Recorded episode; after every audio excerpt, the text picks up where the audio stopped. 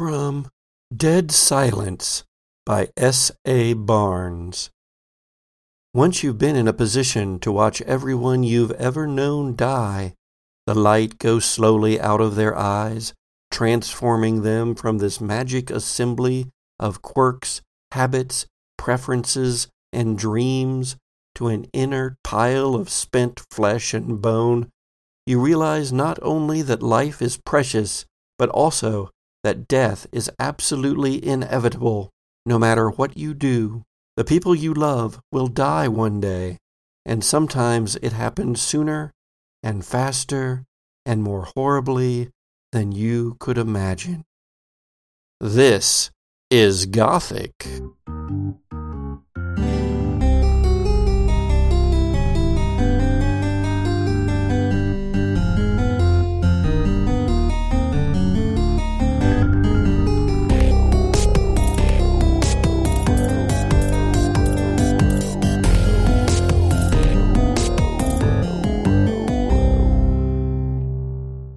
The Gothic Podcast is a horror and humor actual play audio drama.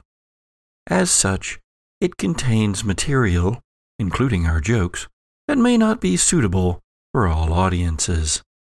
Listener discretion is advised. Tonight on the Gothic Podcast, we're going to check in with all three of our intrepid groups. The, let's see, the sitcom that is the android and the little old ladies on board the on board Wednesday station. Come and knock on your door. the strange exploration that is occurring on the planet Tricae after a shipwreck, and the horror that is occurring on board the salvage vessel Pescado Malo in deep space. But first, we're going to go to Wednesday Station. When last we checked in on Wednesday Station, and it has been a little while since we've been there, but um, our characters, Axel, Maisie, and Jules, were gathered in Axel's secret hidden space where he, revealed to be an android, repairs himself when needed. There, they also hooked his memory banks up to a set of television screens, and what they saw was rather shocking to all of them, including Axel himself. What they saw on the screen was not just the demise of the strangely armored figure that he had encountered in the access tunnels earlier in the day, but also an older memory, one of what appeared to be Marines being torn apart by similar terrifying, horrifying creatures.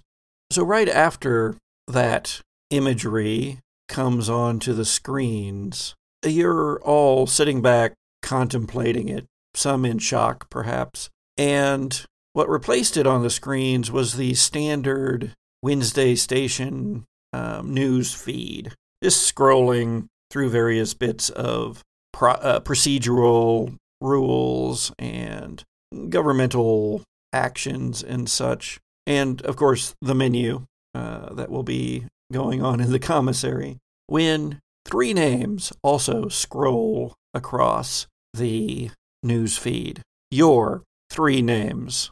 And those names are under the tag wanted for questioning. What do you do? I change accents again. no. Uh, tighten my uh, little shawl that's over my head, just like firm up the knot a little bit. Turn and give a nod to Jules and and be like, "Well, it was nice knowing you. I wish you luck." And uh, go back to my room because now I'm leaving uh, with rather more alacrity. I believe, if I remember correctly, Maisie, your space was near where Axel is. Is that correct? Yeah, so she lives down at uh, what she jokingly calls her room, which is actually just kind of the dead end of a hallway. There is a room at the end, but she's kind of put a wall of like containers and and tarps and blankets and little bits and bobs of this and that boxes. You know, think anything that might be useful. I imagine she's uh, um, collecting things with the intent eventually to have like a functional you know, kind of base camp amount of stuff. But she's not slimmed it down yet. She's just been collecting things. So she kind of uh, scoots back to her space and starts grabbing together the essentials, first of all, because she wants to get off the station. little hoarder corner. Yeah. Uh, so there are so many rooms available. Why? Why don't? Why do you not have a room? Maybe she didn't trust that no one would come to check on the rooms, but she could stick herself down at the bo- bottom end of a of a hallway and probably not get you know bothered too much. I mean, hoarders are weird. Yeah. What about you, Jules? With the idea that somebody, you know, that we're wanted for questioning, because Jules is not somebody who uh, typically stays on the fringe. She's kind of, uh, you know, normally very out in the open and very noticeable. So she's a little curious about this idea that she is now wanted for questioning and would like to investigate that just a little bit to see if she can figure out what, uh, like, who is wanting to question, uh, maybe, you know, not only where that's coming from, but try to glean some information as to uh, why they would want to question her. Okay, how are you going to go about that? Well, the easiest way, I assume, is to start with uh, finding a console and seeing what information she might is either available or she might be able to make available. All right. So there is that equipment here in Axel's space. Yeah, the equipment is available in Axel space. Um, wonder what Axel would actually say in a lot of this case. Um, right. Uh, so I need to figure out what I'm still looking for. Who activated me, and also figure out why. Why here? And if they can provide any more information, I'm interested. I will go to the commander myself if you guys need to lay low for a while. Oh, goodness, I suppose we should find out who, as they say, is on our side before we start blabbing around what we know. I am at the least risk here, being only a synthetic. I think I- I feel responsible for you and all the people of the station. I could find out what's going on. Go talk to uh, Commander Wiscombe himself. Perhaps maybe we could do a little snooping around. It might behoove us to, you know, open the book, as it were. You have to remember they might be looking for us as well. Oh, I assume they are, but While this space is hidden, um, I'm I'm quite certain that they would have some kind of trackers that could f- f- find us. that's the question, though. Why are they looking for us? Being as how we hacked into their communications network, it's quite possible they saw everything we saw. And yet there's no station-wide alert. Uh, that's what just came over, was a station-wide alert. For us, not our little, not the little critters. That's what makes me worried. Same here, I'm very worried. You would think that would be the biggest priority, but instead, the alert is for us. But we know that there are Marines already out there trying to contain that situation. Unless that's also why they want to find us. Containment. Maybe they just want us for more information, just as we're looking for more information from them. Or maybe they want us for less. If you feel unsafe, Jules, I will help you find shelter and safety. I can figure out a way to get you off this station. Oh, no, no, no. I'm right where I belong, but as they say, you don't get so old by being so bold. Caution. That's the way to proceed. Very well then, Jules. Um, uh, can I take a moment to look in, while I'm connected to the comms and everything, can I take a moment to try and find a place that seems more, uh, if it seems like it can be shut off completely, that has good, um, life support systems, that has, uh, access to water, power, communications, is there like a, a certain area of the station that either I would know of or that could access um, through the command terminals um, that I could figure out a way to get Jules, Maisie, and um, priority the kids as well um, into a safe space until um, I know a little bit more about this situation with the Marines and these alien creatures that seem to be um, on the station. Go ahead and give me a Comtech. Candy bar out of the way. Uh, one success. One success. Ah, ah, ah. Uh, you could push it if you like. Oh no, you can't because you're an Android. Never mind. Yeah. No. you cannot push it. You got to move it, move it. push it. the space that comes to mind immediately when you're looking at the schematics of the station in the in the virtual layout that is uh, processing at the moment in uh, inside your head is the east ring of course because it's abandoned essentially. Isn't that where we encountered them, though? It was in the east access shaft or, or tunnel that uh, leads out to the ring. But getting them there, that's going to be the difficult part. I mean, that's the one that comes to your mind immediately. Okay. The Uh, there way to go. are presumably other places as well. You are finding that apparently a lot of security measures that aren't usually implemented are currently active on the uh, system. And so Oh. you're having a hard time accessing things. Now, there's the basic schematics of the ship, there's power usage, there's an environmental information, that sort of thing is there. But to find what you're looking for, which is something that is safe and secure or securable and still powered, heated, has atmosphere, all of that good stuff. That information it can be correlated, but it's it's taking you longer than it normally would just because I'm having to fight through security measures. security protocols that you're trying to avoid being noticed while you're even doing this relatively low key browsing about. Uh, Jules, A- Axel has sort of zoned out there, kind of staring off into space while the cables are still hooked into the back of his neck.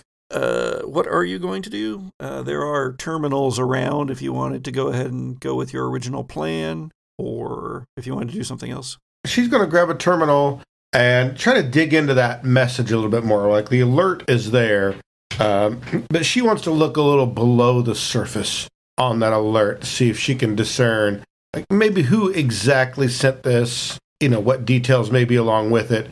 For reasons unknown, she feels fairly certain that oftentimes in those alerts, there are uh, messages, not necessarily hidden in them, but embedded in them you know, say the Marines may get a slightly different message than the civilians would, and so on and so forth. So she's going to look and see if there's anything like that happening here. Sure. We haven't talked too much about Jules and Jules's mm, background. Jules has, however, shown some interesting proclivities, such as having access to a terminal of her own uh, that seems to have some kind of tracking um, setup on it, as we saw before she went out after Axel. What um, what special qualities are you bringing to this search? Not, I mean, you you have that knowledge that sometimes there's these layers of messaging, but is there something you're able to bring to this that is going to allow you to hack deeper into the system to access those messages that wouldn't be for the public eye? Oh, it's possible that Jules has a login that might be useful that's a little more, let's use the word subtle, uh, than uh, the login she might use, say, when she's roaming around her kitchen, whipping up the most recent recipe. Maybe she has. Uh, maybe she has another login that she can use. So as she approaches the terminal, she kind of does the um, you know look around for a little privacy moment before she logs in. Maisie's not here. Maisie tucked her hat onto her head and essentially flipped everyone off and headed out the door. Mhm. Um, Yes, so yes, there is just there is just Axel staring off into space. Hmm. But there's a time to throw caution to the wind. But when it comes to a souffle, I'm afraid you can't be too cautious. So she's uh, she's going to be very cautious, and just to make certain that there's nobody around and nobody watching. And uh, uh, she's going to log in using uh, a login that if somebody were watching uh, might be less recognizable. Okay. Go ahead and give me a Comtech. Uh, looks like we got just one success out of that mess, but we did get one. Oh, I see you are still rocking a stress there. I I am yes, unless you think enough time has passed. Um, I'd say probably that stress can still stand since uh, there are some fairly stressful things going on right now. Fair enough. Like the government, like trying to find you? Big brother knows, man. And so you too, Jules, get involved typing, typing away. Maisie, there in your room, have you decided what it is you're going to take with you as you escape Wednesday Station? Yeah. I'll uh you know, I'll take the basics kind of like a, a bedroll and or maybe not even a bedroll, but like a long heavy coat. And um I've got my stick. I've got um a little one of those little um like flameless sto- uh, stoves that run runs off of gel and um a variety of shiny things that I might sell. I think I've probably got those you know those giant pairs of like really old scissors that are just like each arm is one solid piece of metal and uh you know things that'll keep me safe and warm and fed primarily and my stick So it hasn't taken you terribly long to gather that up. What's your next move? i'm headed i'm just headed over to the the area of the station where where ships would dock uh which i don't know if i know where that is. Trying to find the next boat out of this motherfucker. exactly exactly. I'm headed down i intend to uh to stow away on whichever ship looks liable to leave first. The docking area for ships is going to be uh, there are a couple of, of different places. Uh, there is the the center of each of the rings i.e at the end of each of the um, large spokes coming out from the central mass of the space station the the mass that has the gardens and the and the domes on the top and goes out to each of the four rings that uh, make up the living and research areas of the uh, station. So there's there's a dock at the end of each of those. That that's mostly though for dropping off supplies and such. Sometimes passenger vessels or vessels that you can get passage on uh, dock at those as well.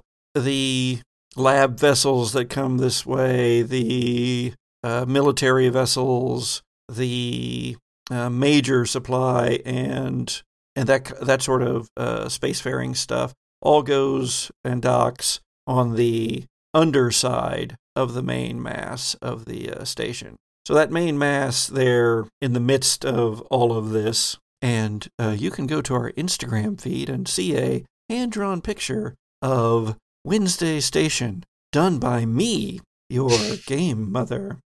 We need to add more to that Instagram now. but you would know if there was a ship right now at the north dock, which is the the north ring is the ring where the commissary, the shops, the stores, the you know some of the living areas are, and uh, you know that there isn't one there right now. But that doesn't mean there's not one at one of the other two active rings, the west ring or the south. You all are in the west ring right now. cool And you don't know, of course, if there's any under uh, the uh, the main part of the station, the engineering section of the station, engineering and life support. So, how would you go about finding out this information that you need, or what do you what do you what is your plan? I think I will uh, also find a nearby panel because everyone's using panels, uh, a nearby terminal, and I'm going to try and look up to see if the you know we're in the west ring of the uh, of the station. I figure that's probably information I could find out. So, this part of the Gothic podcast is pretty much like going down the street and seeing everybody on their phones. uh, okay, give me a Comtech. Let's see. Right. Let's see how well you do. I've got one success. Well, with one success, you see just scrolling the general news feed for the station, which does tell what the public facing ships are that are docked here. Uh, you do, in fact, uh, confirm that there is nothing docked at the North Ring. There's only room enough for one ship at each of the rings. hmm Um, you see that there is a ship docked in the West Ring but uh, it is not due to depart uh, for another two days, it looks like. Okay. Are th- is there room for uh, more than one ship at a time to dock down at the central central part? Yes. You might get as many as four or five down there. I think there's probably enough docking uh, slots for six. Okay. I'll uh, I'll head that away. Okay. The corridors of the West Ring are not quiet. There are plenty of people, and um, some of them nod to you as you go by. Not necessarily in recognition, just in acknowledgement of your existence. You keep a relatively low profile, isn't that Mhm. correct?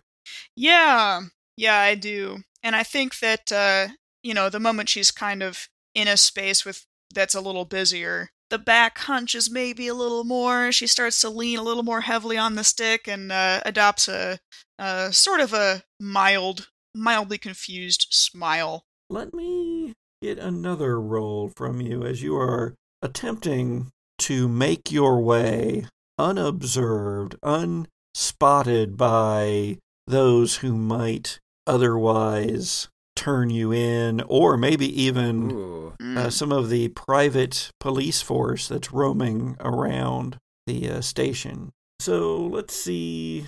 Hmm. I kind of want to say mobility for this, unless you have a Sure. better idea, maybe manipulation. You're trying to Manipulation to try and like seem unassuming, or Yeah. maybe even survival to just stay unnoticed. I actually think manipulation probably fits the bill better Okay. because you're trying to assume a persona. You're trying to assume an unassuming persona. You're unassuming an assumption. Okay. All right, so manipulation. I got one success. A night of the night of one success. The night of one successes. How many stress are you at? One. And it was the stress dice that I got the, the success Well, on. there you go.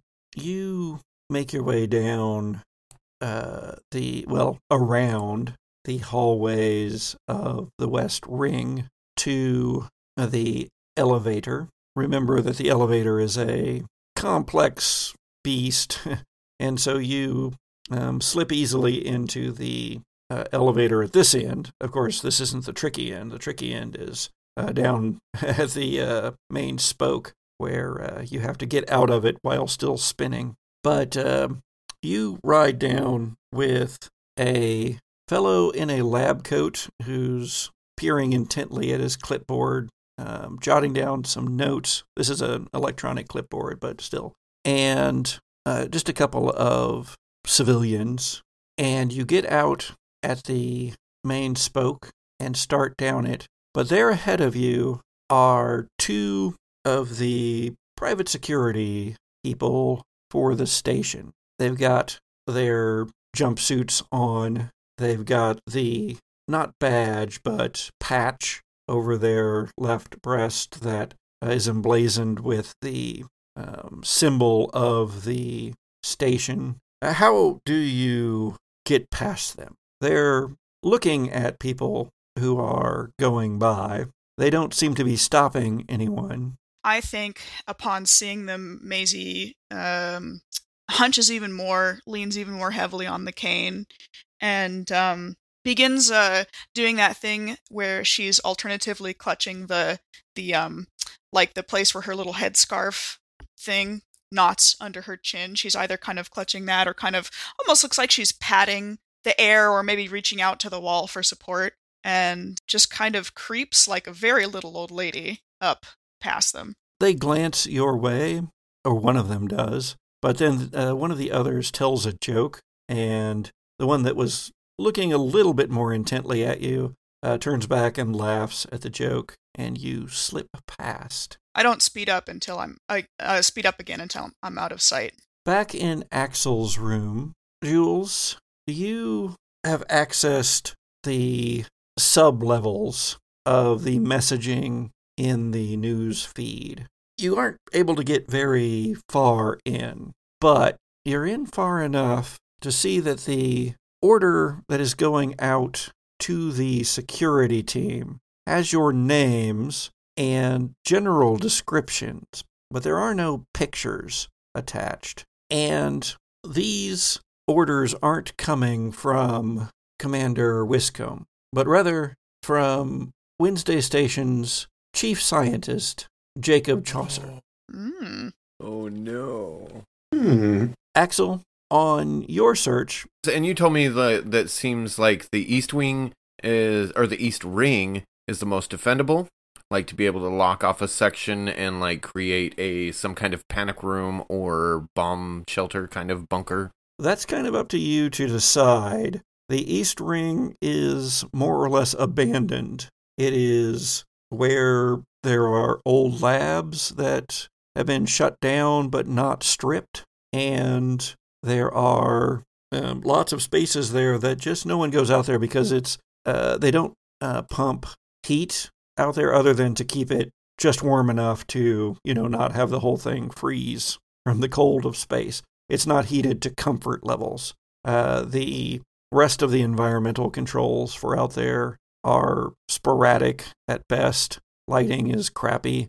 It's a very scary, spooky area that the the kids play around going out in the in Let's the main go explore shaft, the headed- haunted house. Yeah. but they don't they don't go too deep into the ring itself. Also because the elevator is um, locked, and so to get into the ring itself, you have to climb the um, the elevator shaft up to the ring. In that investigation, would it have been possible to figure out a way to lock off like a certain corridor for like a fast movement exodus of people if needed? You mean like do it remotely? Yes. Like set it up, lock off a lot of corridors, send a lot of people, and then shut it so that it's like, like I said, like kind of like a panic room. You think you might have been able to do that at one point, but uh, those security protocols that are now in place don't give you that sort of control without you risking uh, discovery. Then I would probably move on to escape routes and probably come to the same conclusions that Jules did. Oh, about the ships? Um, exodus, like getting off the station. You see that there is a ship in the West Ring docked. That's not leaving for a couple of days. Okay. It's not leaving for a couple of days, uh, but uh, you two are blocked out of knowing what ships are in the administrative docking area. I would search for uh, Axel's, Jules, and Maisie's um, uh, information files for the station and would uh, instantly try to remove any um, specific identifying photography, any images. Again, something that you might have been able to do before, but that is currently The security protocol has locked me out. yeah has locked you out because of the security protocols. Gotcha. At that point, then, um, actually reverting to can I use the comm system to tap back into something more previous to my current memories of any activation or who activated me? Those memories were accessed when Jules was messing around with getting your memory up and running from earlier in the day. And so eh, you might be able to do so with her help. Okay. But it seems like I still have no idea Right. from what I can access. Jules, um, do we need to get off this boat or should we find out what's really going on? Oh, I suppose. I suppose there's wisdom in leaving, but I just don't know if my inquisitiveness will allow me to. I, I seem to want to know more. I think it might be a good idea to have a word with Jacob Chancellor at this moment. If you would like to accompany me, then you're more than welcome to. I don't think Maisie's interested. I'm going to try and see if I can get the others around the West Ring here to a safer location until we can figure out what's going on. Hmm, why do you wish to go see Mr. Chaucer? Ultimately, I'm looking for answers. Very interesting. I, uh, while you were doing your little thing, I asked an old friend, and turns out he's the one looking for us. That alert, it came from him. You're a friend with the chief science officer? Oh, no, no, no, no. My friend dug this up. It didn't come from the commander. Yes, I've noticed that too. Um, but I think if we're to find any answers of what's going on, then at this point, he's probably our best bet. Possibly, but should we do this on our own terms? Sure. If you need to take care of other things, please do so. I'm going to pass the word along to Maisie and, and some of the locals here in the West Ring, and hopefully they can uh, shelter themselves and not explore too extensively into the ugliness we encountered earlier. Very good, very good. Be safe, Jules. And you too, my synthetic friend. Try to find Maisie. If I don't find Maisie in her corner, if she's already gone by that point, oh, maybe she's. I hope she's safe. And then I'd move along and start mentioning to um, some of the kids around, um, as well as some of the families that I know, to just try and stay in your quarters for the next little bit, just in case. You know, not not like dire warning, but uh, you know, just kind of like a be safe. Um, please stay inside tonight, kind of thing. Maisie, Mhm. uh, you get to the uh, central mass of the station Yes. engineering, administrative, and big hydroponic and uh, garden domes, where it's going to become a little bit uh, tricky. Those aren't public docks down there. There are public routes uh, into the into this section of the station. Uh, the the gardens in the domes are uh, available for people to go wander around. Although the main dome has been closed off for about a week, the signs indicate that it is uh, undergoing special fertilization techniques. Special fertilization. Get out the special fertilization. hey, 420. Hmm. I've seen like people who people who work on the station in like um like a blue collar capacity, like folks who go around and clean or or whatever, right? And kind of been able to observe them and you know watch what they do. Sure. I think what I would like to do is uh to the best of my ability like like duck in somewhere and take off my headscarf and stuff like this and put everything I have into maybe a garbage bag or something and uh pretend to be somebody taking out the garbage. While Maisie pretends to take out the garbage, Axel moves from known family to known family, giving them warnings. And while Jules pursues her own, sometimes unfathomable investigations, we go to the planet Tricae. We go deep within the planet Tricae. Tricae, with its bands of stone and ice and forest and desert and plains, but all of these things in band after band, wrapping around like a, uh wicker ball that you might find at the craft store, but on planetary scale. Waterfalls pouring from one level to the next. But we leave the more temperate levels, the outer levels, behind. Our camera wheels down, spinning down past these ribbons of land and forest and earth and snow and stone and rock and down into the depths where it becomes darker and darker until at last we see one point of light, a point of light that becomes multiple small points of light as we get closer. The lights shining from the exterior of the shuttlecraft of the Wapiti crashed on a deep, deep ring near the core of the planet Tricae, having gouged through uh, what appears to be strange formations of snow and ice, revealing metal, worked metal beneath. And then our camera wheels into the interior of the shuttlecraft, where a group of conscious and unconscious Marines, scientists, and Navy pilots are gathered trying to decide what to do next. We're going to explore it, right? Among them, of course, Dr. Laura, Wild Bill, and Ray. The chief scientist of this expedition, Dr. Wick, uh, he has been arguing for the need for investigation since all you have to do here is wait anyway for the inevitable he says, the inevitable rescue mission, which will mm, certainly come for us soon as uh, as Dr. Angels here has uh, set the correct frequencies for such. But uh, this is this is inexplicable. Worked metal. What is this? I am I am excited to explore, sir. Um, I have sent out the distress signal, but if if you will allow me, I will get my bag in a in a suit, and we should explore. It it will be very fun. Um, yes, yes. Um, Mr. Tanaka, how how's the crew? I'm I uh, uh, are we all alive?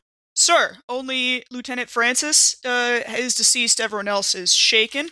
Uh, we have some bumps and bruises for sure from the landing, but the worst probably being Crisp's legs. So maybe Crisp, Crisp shouldn't uh, come uh, go down a spaceship, right? They probably have different sized stairs than us. I'm like joking with him, trying to get him to smile. Uh, he he does not. However, I think in the time uh, things have settled, the ship is the life support systems are functional. It, it doesn't appear that you're going to die immediately. Power levels are low, but it's it's still working, and you've had a chance to do the bantering bit and and to be uh, and for uh, Ray to be moving around uh, from one person to another, calming them down. Uh, so I think that everybody can uh, probably reduce their stress by one. Ooh. if you insist. I mean, honestly, if there is something there that we can scavenge that would help with our power supply issues, that might be a good idea. I am not sure how long we can last until a rescue mission can arrive. okay, everybody take one stress back for that um, uh, message of doom and gloom. Damn. Uh, Why did I do that? no, I, I won't. I won't make you do that. No, I mean, I'm trying to like encourage to go explore. Yeah, I don't know that how long we'll stressful. live. Everything That can be might be stressful. variable. I mean, you know, guys, anything would be better than uh, just sitting here waiting for them to come to us, man. Let's like, man, I yeah, I'd, I'd rather I'd rather go do something. Sitting here like just it, it's wigging me out, man. Oh, do we have any? Um, wait, where's my professor voice? Hold on. yes, yes, mad scientist. Mhm, yes, yes. Well, um, is there any um scanners or anything on board here that are still functional? It's a good idea, man. I think we should gather whatever we can. I will go get my bag. Yeah, totally. Like look around and see what I can come up with. The ship scanners are going to be up in the uh, pilot's cabin. You know where all the blood is. A lot of it yours. Uh, also, uh, by the way, there is still the corpse of that uh, creature that had leapt out of the ventilation systems and attempted to rip out Ensign Chris' throat. Don't worry, I can I can make sure and put it in uh, stasis. Oh, I was gonna say absolutely nobody touched this with their bare hands, or or you know, like make sure that it didn't bleed on you or anything. Because Because we kind of uh, saw the acid blood with this thing, right? yeah, and who knows what weird diseases it could be carrying. Do I know where this thing's been? No, neither of you. Mhm. Who knows? This this might be space rabies. Is there any kind of containment pods? Yeah, we should get this uh, isolated where where it won't uh, you know be a biohazard laying here on the on the cargo bay floor. Uh, there is an emergency, uh, two emergency cryo chambers um, in the shuttle. Okay, but nothing that would be like a like a biohazard chamber. Yeah, this isn't a science ship. Currently, does the blood seem to be eating a hole through the shuttle? Uh, yeah, it did a little bit, but not uh, more than just the grating that's on the floor of the the cargo bay area where everybody is. It didn't go through the bulkhead. Okay. Okay. That's good. As long as we don't mess with it, I think uh I think it uh will be what it is for now. And I scurry off and go grab all of my stuff. Do, do we have any of, of things that they were going to put specimens in that would be maybe at least uh, kind of like like um I don't know stuff you could put alien samples in and have it be con- you know contained. Well, you Jars or- definitely have things for smaller collection. Oh, gotcha. Uh, no one had expected larger fauna. It's just like huge. Okay. I know you guys keep wanting a jar, like a giant mason jar to put stuff in. But We just have Spec- bigger and bigger mason jars. That's how the technology of pods works in this universe. the best you've really got here is the cryo chambers, the the the weapons locker that had been crushing Doctor Wick's leg, and then if you wanted to take like partial samples, then you could certainly you have you certainly have the um, containers to do that. Dr. Lore is more interested in what is going on outside at the moment because that it seems to be the salvation. Heading to grab up her med kit, her diagnostic device, and also grabbing anything else that looks like it might be helpful, any other cutting torches that might be available on the shuttle. Well, Bill, Oi. are, you are headed up to the cabin. Yes. You go up there. It's a small space. You push in uh, behind the pilot's chair. You have momentary flashbacks of your leg being ripped open as you sat in that chair. A little shiver runs up and down his spine. But, you know, that was solid hour ago. And uh, there are still, you know, lights showing functionality on the panels. I'm inclined to let you roll uh, piloting for this check rather than uh, Comtech, in part because I know that you just added on some piloting, I, I did a little bit. but also because uh, it seems like that would be like the scanners and such are part of the piloting aspect of this rather than like the Comtech or sciency part. Okay. You might not be able to interpret them, but you can bring them up. You know where the the controls are based on the video games you played. Yes, easy enough. Uh, and I do still have a little stress. Because uh, I had a lot. Those kind of went everywhere.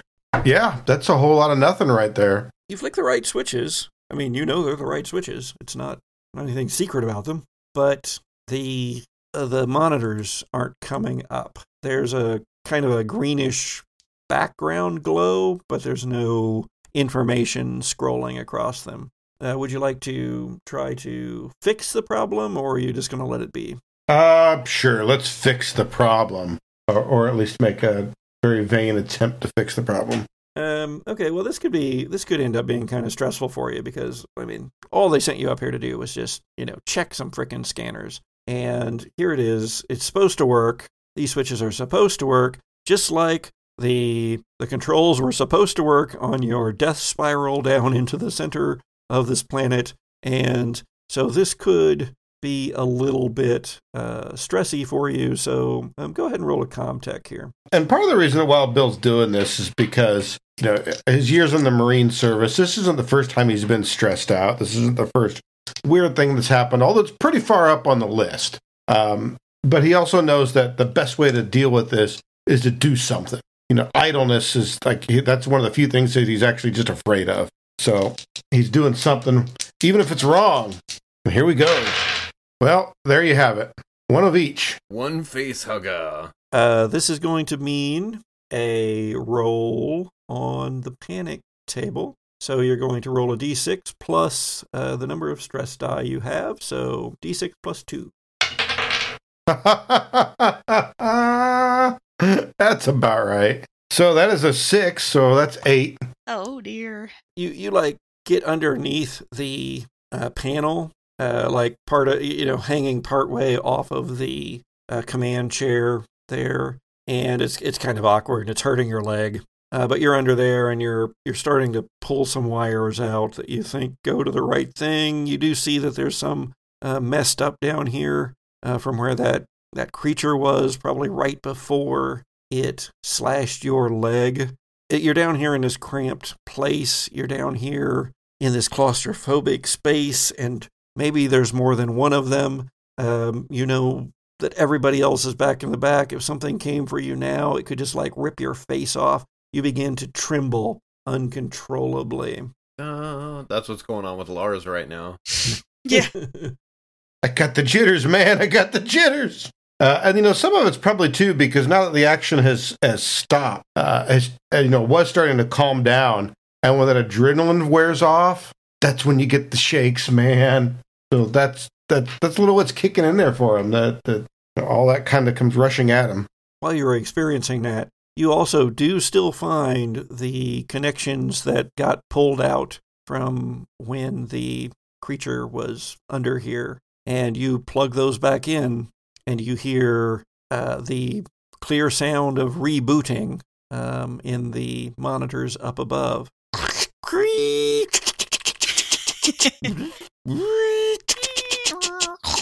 You have mail. That's weird. And I was like, AOL? What? it looks like you're trying to restart the monitors. Would you like a tip? Look here, somebody's been trying to reach me about my extended warranty on your on your space shuttle. on the shuttle.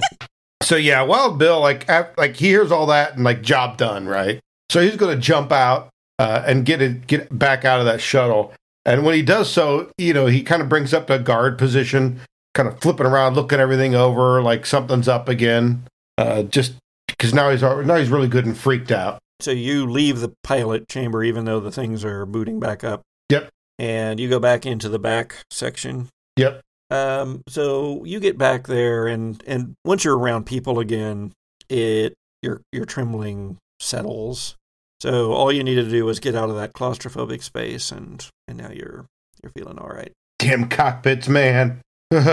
Uh, meanwhile, several people have gathered up to either, well, one, stay or go out on a little mini expedition. Dr. Wick is essentially given command of organizing this little expedition over to you, Dr. Laura, because that's not the same he, thing he cares about. He, he says, Dr. Angels, um, uh, pick out a few uh, good men, as they say, and uh, and then um, we will uh, we will make our way out onto the surface and find out what this is.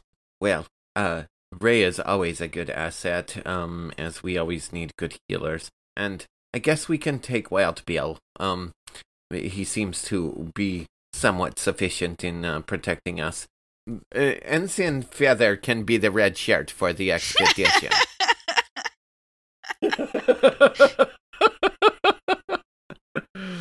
um, um, Ensign Feather seems to do very well in stressful situations. Um, but we should uh, make haste. Uh, try to find. We are looking for power supplies. Everybody, check your comms units on your headset, and uh, let's make sure we have constant communication. Make sure we have constant communication with the Seattle.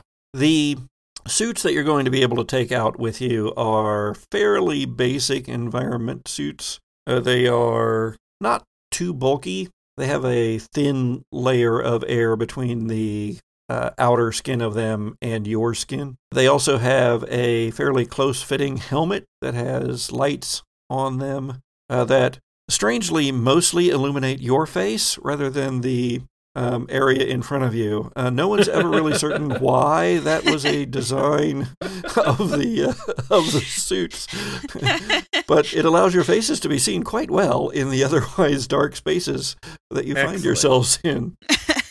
the suit models were too vain. They just wanted to see themselves. Uh, our, we must find power supply as well as uh, any information as to what happened with this, whatever it is. Yes, yes, power supply. Yes, of course. That's. I'm sure that's the most important thing that we will find in this monolithic structure that we have um, crashed upon. Um, but uh, but yes, I'm I'm certain that. Why are we looking for power? They will be here to rescue us soon. We have not been able to maintain communications with the base. Well, sure, but the emergency beacon is surely powerful enough to uh, get past all of that. Anyway, It has approximately the same range, sir. Uh, when you all are ready, I'm ready to get out there myself and get to it, as they say. I've become Open British. the airlock. Axel disease is affecting us all. It is bad trying to maintain a certain accent unless you stay in it for like hours. well, if you are all ready, then um, shall I? As I walk towards the airlock uh, mechanism and try and open the door. yeah, let's just do something, man. Let's just get, do something. There is a, a small airlock area. Let's see, it's going to be four of you, five of you total. And uh, you all cram into the space. The door closes behind you. There's a ominous latching sound. Kathunk, And then Dr. Laura hits the cycling button. Then the back gate, the back door of the shuttlecraft lowers to become a ramp. And as it does, snow whirls in uh, around the edges. Uh, beyond, you see that a, a wind is uh, blowing snow all around the surface that you are on. These ice formations uh, to either side of the gouge you have created are in strange shapes, vaguely, barely illuminated by the exterior lights of the shuttle. And those lights of the shuttle don't extend more than uh, 20 or so meters beyond the edge of the ship. Beyond that, it's just darkness here on this deep, deep level of the planet. But directly behind the ship, a meter or so of ice, or whatever it is, has been just torn up by the passage of the shuttlecraft. And under that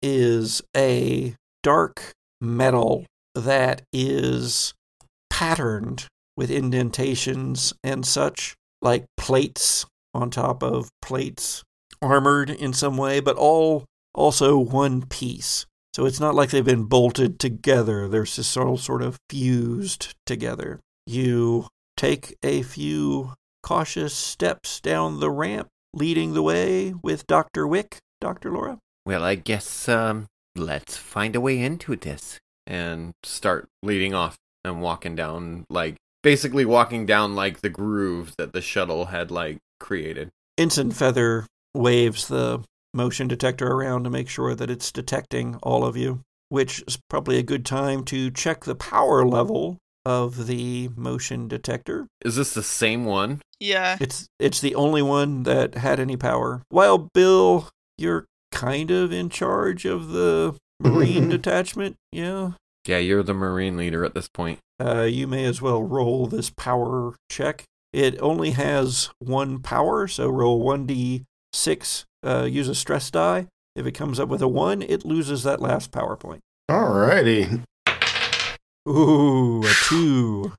Dos. It wasn't a face hugger. But not a face hugger. Feather thumps against it with a, a mitted hand and go uh, and nods to everybody.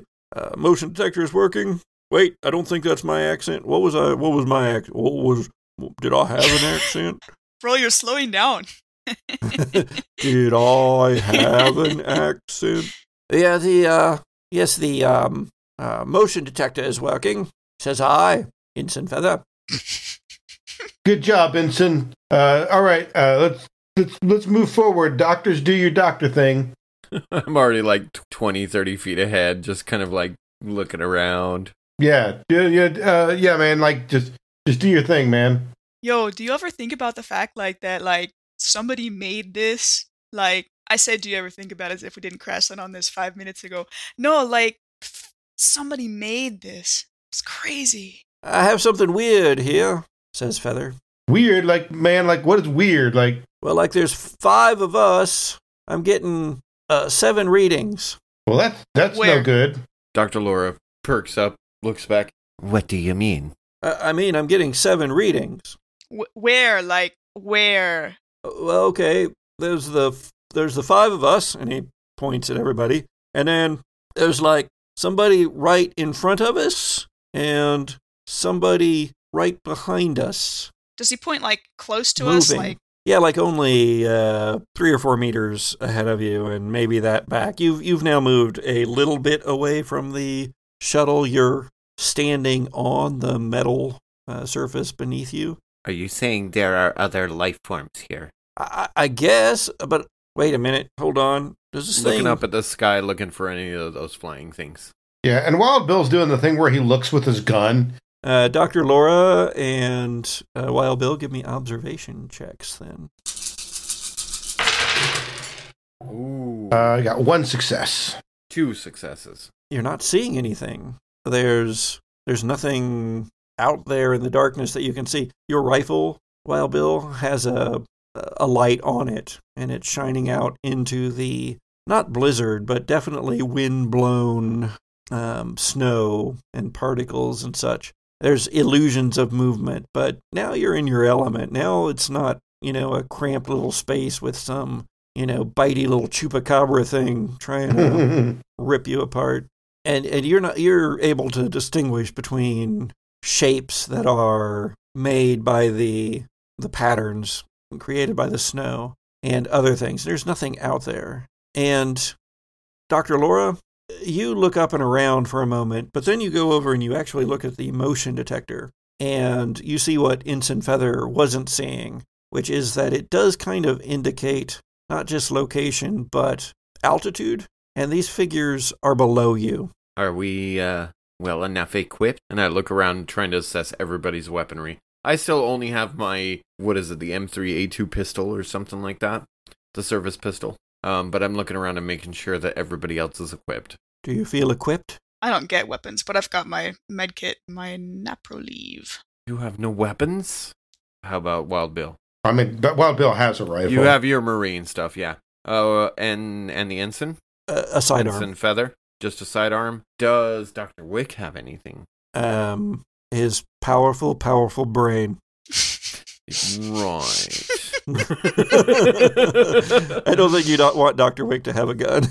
yeah, almost as much as you don't want Doctor Laura to have a gun. But anyway, she has one. So, um, if we if we run into trouble, we should uh, return to Chateau and continuing forward, looking for an opening, a hatch, something that seems different. you brought your gear with you, right, Doctor Laura? Yeah, like a med kit. Uh, I have a diagnostic device. I have a weapon. Uh, yeah, I have quite a few things. I have like this weird backpack that I'm like going through, like pulling out stuff, grabbing. Oh yes, I have a weapon.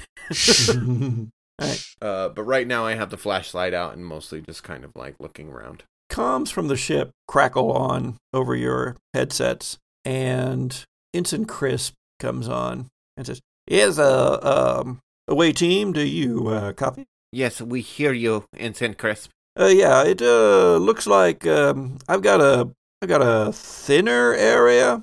Um, it's underneath some snow or ice, about uh, uh 50 uh 50 yards back. We will check it out. The surface is thinner. Uh, it it's weird reading. Um, I'm Like less echo resonance. Yeah, exactly that. I I yeah, that's exactly what it's telling me. Uh, 50 feet directly ahead of where we are now. Yeah, I said yards, but sure. 50 f- yards of where we are now. Dr. Wick says, I believe that he means um, uh, meters. Goddamn metrics. uh, mostly just continuing forward. Uh, We will check it out. Thank you, Ensign Crisp. Uh, crisp out. You go back about 50 meters, and you do find uh, that here the the ice and snow wasn't gouged up as deeply, but it was cracked up pretty good. It was like this is like the initial spot where you hit, and maybe the third time there was like some bouncing along the way, and you do see that here the metal isn't fused together.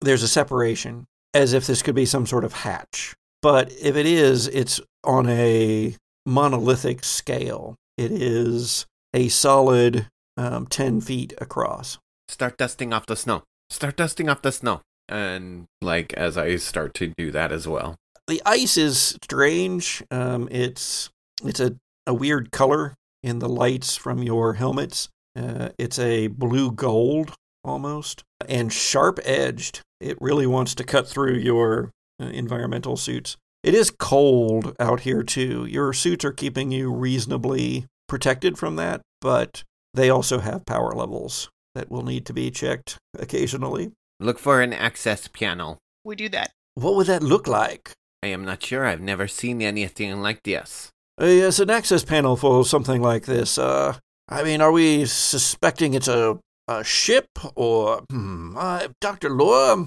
I wish that we'd gotten those scanners working. Wait, the um, fellow back in the ship. I wonder if he could give us a a uh, a larger echo imagery. Is that what the terminology is for for that? Resonant imagery, yes. Yes, sir. yes, yes, yes. That, that. Yes, yes. I mean, we can always ask him. Hey, Crispy, you still listening? Uh, this is um, Ensign Crisp. Yes. Yeah, Crispy. The, the docs want more uh, like a larger echo thingy on the whatever that is there. Uh, right. Uh, I'll see what I can do.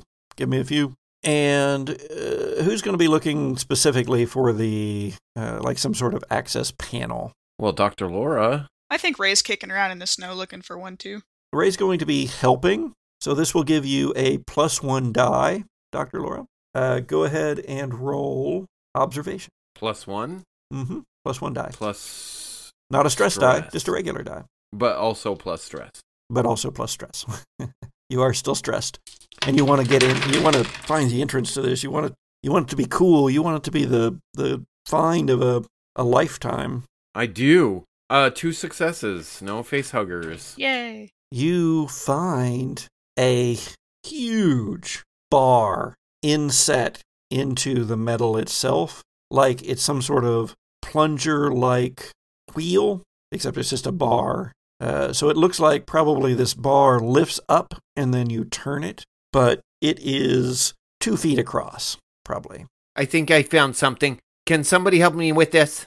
I'll go over and help her. Bill, maybe you too. Uh, this is big. I mean, Wild Bill will help if he has to, but he really likes to, the idea of somebody staying on guard and keeping watch too. While Bill takes up an overwatch, uh, there's really is just room for two of you to get onto the onto the plunger. All right. And uh, this is going to be straight up strength. So, which one of you wants to take point on that? I would probably lean towards Ray. Ooh, And just me, assist. pick me.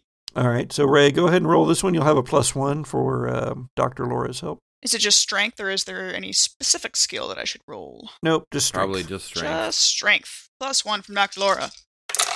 It's two successes. Nice. Excellent. You lift up on this plunger and turn it and then push it back down. There is a click. It's a very solid, very loud click that comes through the the uh, helmets of your suit. There is a sudden whooshing of air that just blows up from all around this 10 foot by 10 foot hatch. It blows the ice and such off of the top, and then it begins to sink into the ground. Do you want to stand on it as it does so? No, move off Oh, to the I side. don't know. Yeah, no, I don't know what's down there. It disappears into the darkness, leaving a black pit behind that your lights do little to illuminate. Click on my flashlight again and shine it down into the hole. Again, it's just a an X-Files like beam that catches the ice particles floating down and the dust. Oh, we're gonna need a longer rope. At that moment, Ensign Chris' voice comes across the comms, and he says, "There." The first thing that you get though is that there's this just aura of awe in his voice, and he says, "Away, team. This isn't a ship. What is it? It's the planet." No, but what is it though? Like, come on. And then we go to the Pescado Malo oh my god.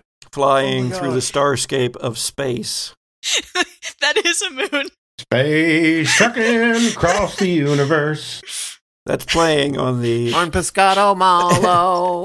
Still can't Cha, find cha, cha, cha, reverse. cha. On the Pescado Malo, we left our crew in a series of dire straits.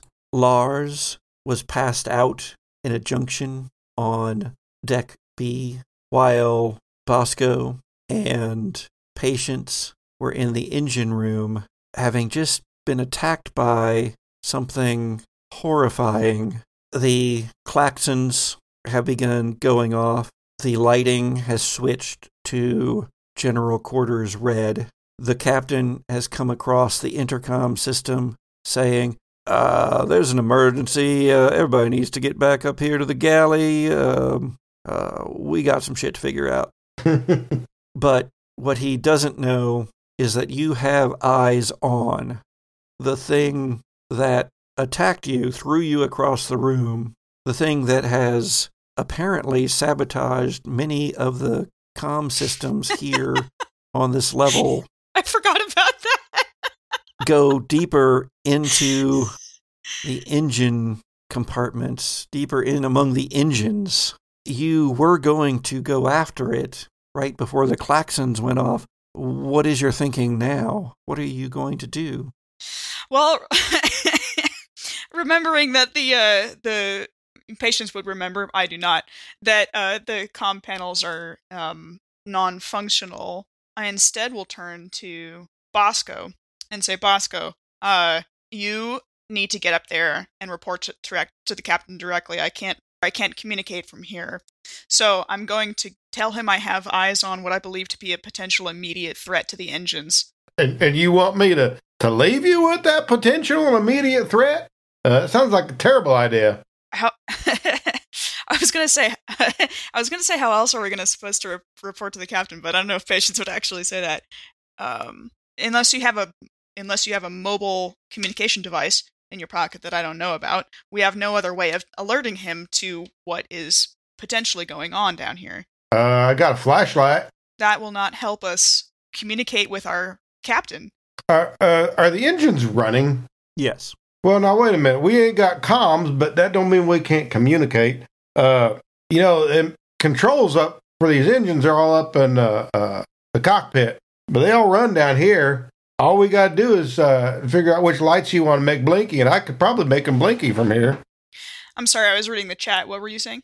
B- Bosco, you know, can make the controls blink from here. That's what he does. I mean, I'm not going to say we ain't never messed with a pilot before. You know, You intend to send the captain a message in Morse code through blinking control panel lights? yeah, That's actually a good idea. You should do that. While you contemplate this possibly crazy or possibly crazy good idea, there's a shower of sparks that fountains up from deeper in the engines in that maze of machinery where the creature disappeared to. But do it fast. I'll say to Bosco, and uh, yeah, yeah. Fast is good. go off into the into the uh, to follow it. Bosco, you move over to some uh, controls. You, you, some of the dials and knobs and and switches here that will move steam pressure from one place to another. That will overload some minor systems and underpower some others, and start analyzing what the best method would be to send your message in Morse code. Patience, you clamber up getting some footholds on various pieces of motionless machinery, on indentations and large bolts sticking out from the sides of the machinery. And you climb up until you can get yourself not wedged into, but it's pretty narrow. You have to move kind of sideways as you start moving through one of the sections here where the creature disappeared into and you you didn't see it for very long but you you saw it long enough. It was pretty big. You're not sure how it cut through here so fast. Hmm and it's dark back here but there is that red light filtering in in places. It of course is strobing because heaven knows it doesn't do to have a solid red light when there's a emergency going on you know one that might not distract you uh, would be of no use at all and you make your way back feeling the heat of the engines on your back on your face Patience make an observation roll Okay. no particular reason this is fine. this is going to be an opposed check Okay. Well, fellas, I got zero successes. Doing real great tonight. Actually, we've had a lot of good rolls tonight. Yeah, it looks like i have three successes wow. good job, patience. you're moving along there, and you should have known, you should have known, you should have known that it wouldn't be in front of you. I mean, when you first encountered it, it was crawling down the wall like a spider. This isn't a tunnel, this is a chasm here that you are passing through, and it is only when the creature's drool drips down on you from above when you hear that ticking sound tick, tick, tick, tick, tick, tick, and then something reaches down for you, and let me actually find out what it does. I always forget to roll first to see what its attack actually is. It lifts you up and then launches itself through the air, landing on top of this bulk of this metal. You hear this, Bosco, and you turn and you look and you see up there, illuminated by red light, red flashing light, this creature, this thing. Bosco, you see this. You see the red lights illuminating this thing from behind, silhouetting it as it has a hold of Patience. Patience, its head, that sleek torpedo like head, is right there in front of you. It's got you gripped on either side, your shoulders creaking underneath the stress, the pressure of this thing's muscles. It opens its jaws wider and then wider, and then hands are pulling the head of this thing apart. Wait! Well, that escalated quickly. and covered in gore is a face. and that face looks at you and says, I've found you, Dr. Grace Moreau. Oh my god, that's the most terrifying way I can possibly imagine seeing this dude again. and Bosco, all you see from down below is this thing as it rips Patience's arm off, and white blood goes spraying everywhere. And we'll see where all of this goes on the next episode of the Gothic Podcast. oh my gosh, patient, you've been disarmed. The Gothic Podcast is a humor and horror actual play podcast produced by C. Patrick Neagle, starring C. Patrick Neagle, Sharon Gollery LaFournese, Jesse Baldwin, and Richard Southard. Season 3 of the Gothic Podcast uses rules from the Alien RPG, produced by Free League Publishing, and Monster of the Week, written by Michael Sands and published by Evil Hat Productions. Theme music is by Zoe Hovland and original artwork by Jared George Art. If you enjoy the Gothic Podcast, please like, rate, and review us on iTunes. Visit our Twitter, Facebook, and Instagram feeds, and check out our Patreon page. Thanks.